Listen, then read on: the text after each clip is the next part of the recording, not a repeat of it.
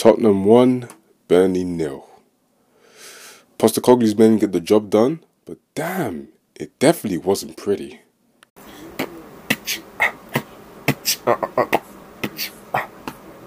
Zenologic. What's good, guys? And welcome to another episode of Mini Football Logic, episode 100. It's Zeno here, of course.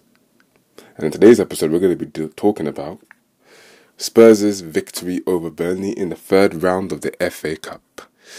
Now, for those who watched the game and are informed, they won 1 0 Tottenham.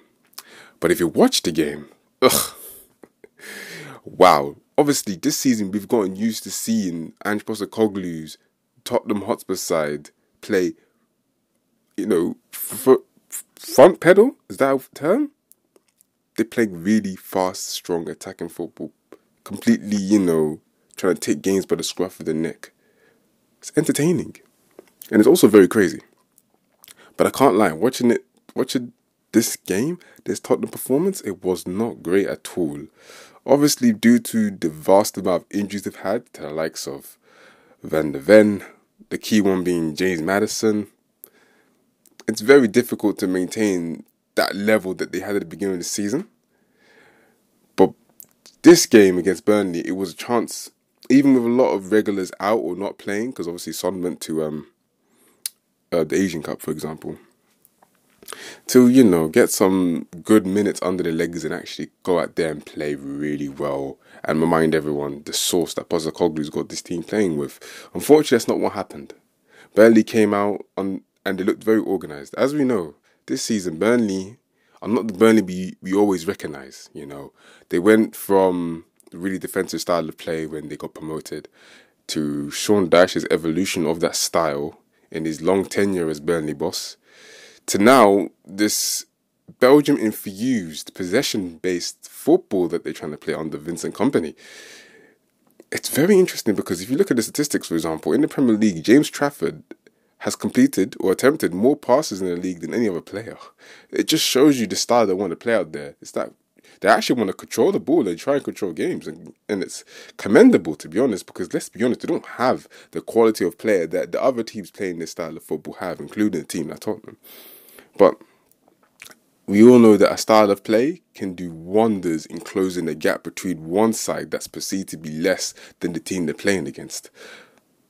But it's always obviously hasn't worked out the way Burnley would have wanted to as the season has gone on. But nonetheless, I'm going on a different tangent here. Point is, in this game, Tottenham looked flat, looked underwhelming. With Charlison, once again, he flattered to deceive. Of course, he's been in a good scoring run, but games like this remind you that could he really be the number nine that Tottenham can really rely on?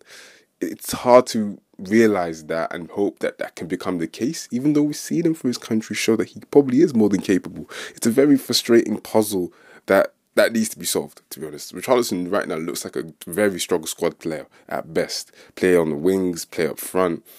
But in the in the best Tottenham side that's out there, Son's playing and Son Son is up front. Maddison is back in the team, which means Johnson or Kulusevski is going to be on the wings. And simple as that, I don't think Richarlison gets in. But look, if he continues to score in the Premier League, then maybe he has a chance. On top of that, Brennan Johnson, once again, you watch him and you just see the potential in him. You know, you can just see it, the pace, the um, the smart running, you know, the the ball carrying. Although he's not doing those things quite as much as he was at Forest, he he is a player with so much potential. But it's frustrating watching him out there, and you can tell that he hasn't realized it yet. I don't, it's like he's barely realized it. Even though last season at Forest he looked so extremely promising, and he was their best player. You know, him and Morgan Gibbs White, who's continued to go strength to strength, by the way, at Forest. But yeah, it's just frustrating watching him as a Tottenham fan sometimes. Tottenham fans I know can share my pain on this. It's just like, oh, like we know you, you know you got something in there, but damn man, he got to start showing it to us. He's shown it in in spots, and that's why we'll continue to invest stocks in him. But like the the quality of passing was poor. The quality of finishing was poor. Like it wasn't just him though. Let me not single him out. Like the whole attacking, the front four just wasn't clicking. Um, Lo Celso, obviously, obviously Johnson, Kulusevski, and Richarlison, they just weren't clicking. Kulusevski's blown hot and cold in recent games, so he needs to find a way to regain his form. I think the reality is becoming clear. Maybe he's better as an attacking midfielder, but if that's the case, that creates a dilemma, doesn't it? Something that we'll have to see once Tottenham are playing the strongest side again. Lo Celso, he looked a bit slow, a little bit, a little bit off. I don't know if that's because of the lack of midfield support he had, because let's be honest, Skip isn't Sarr, and although he tries to be, you know, tries to play like it, because I'm sure that he gets given the same instructions that Sarr might be given. He ain't quite doing it, you know, and you can tell that's damaging the team a bit. You know, obviously Skip was playing alongside um who was Skip playing alongside Bentancur, and Bentancur obviously was the captain, and Bentancur is Bentancur, but you can tell he's been he came up from his injury really fast, so we shouldn't put too much expectation on the level of performance we expect to see from him.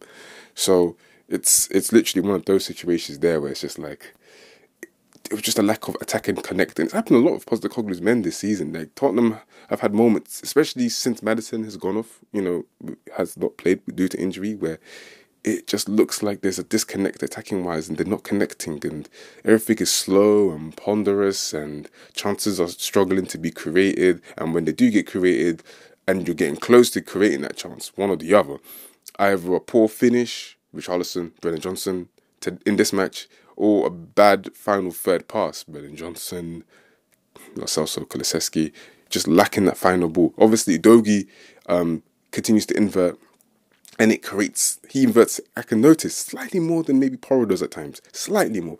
In this match, it felt like it. He was in the middle too much, and he was cl- kind of like clogging up the play, and that's kind of what Burnley wanted to happen. Kind of like congest like the the, the Tottenham players into the middle of the pitch, where they'll just keep passing, passing, passing, passing, and that's kind of what happened. You know, it's ironic because when I mentioned the fullbacks, one of them did make the difference. Porro scored an absolute screamer in the 78th minute.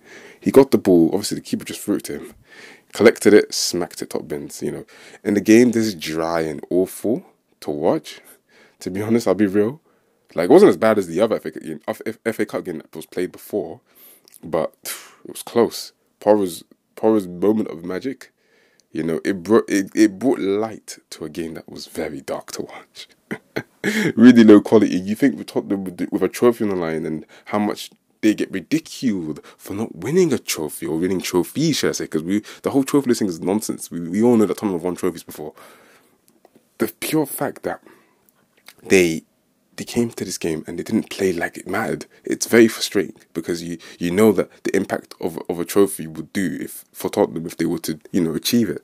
So hopefully they pick up as the tournament goes on because the players will come back. You know, playing with four fullbacks at the back is not easy, and they did give Burnley some chances. The key one being Zeki Amdouni, obviously because he clearly ain't that guy. He it was a beautiful loft chipped um through ball by um Zaroury, and he just.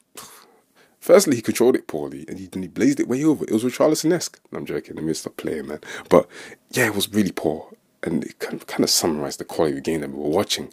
But thankfully, Pedro Porro put us out of our hell because, boy, it would have been even more hell watching the replay. And yeah, smacked one from about 20 plus yards out, decided the game. Simple as. And even then, barely had their chances near the end. You know, um, Hannes Delcroix, the centre back, he was randomly up there. He almost scored got blocked by Højbjerg, who by the way came on and was absolute ass. Let me just say that, man. His passing was piss poor. To be honest, he was really decent in the Brighton game, for example, but the Brighton game was a tough loss and everyone was pretty much bad. But yeah, I think I think that's all really that needs to be said. Overall, it wasn't a great performance by Tottenham, but what matters is the result. It's a cup competition. You need to win to get through and continue winning and continue winning until you get to the final and then you win the final and then the trophy's there and it's yours, you know? So it's okay not to look too deep at his performance because the last cup game Tottenham played, they were even worse than this probably against Fulham. So I don't know what it is about the cup competitions. Is it the pressure? I have no idea. But point is, they you know they got the job done. Burnley were there for the taking. Kompany did rest quite a few names, but you know Tottenham took it seriously as well. That was probably the strongest team they could have put out there. And then we saw the youngsters come on and Sessegnon, who looked bigger and slower. But I think he just needs to continue with his rehabilitation.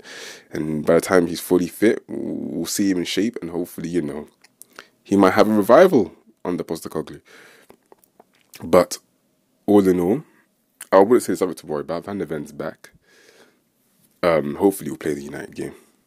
And for Burnley, well, I think honestly they should keep sticking to the style of play. Obviously, a little bit more defensive today's game because at the end of the day, when you play against an opponent and you're at home and you're away, you kind of want to stay solid, especially in the cup game. You know, you're in it to win it. You hang in longer, you create more nerves, and that's what it reached. And that's what point it reached when Porro scored it was really nervy at that point. And then if it could happen, the game could start to balance one way or the other. But thankfully, Porro had second thoughts. What a way to get your first goal of the season. It's quite crazy that was his first goal because, boy, he's on attacking side, he is one of the best in the game. But defensively, he is really improved. And the numbers will show you that. You know, the numbers will definitely show you that.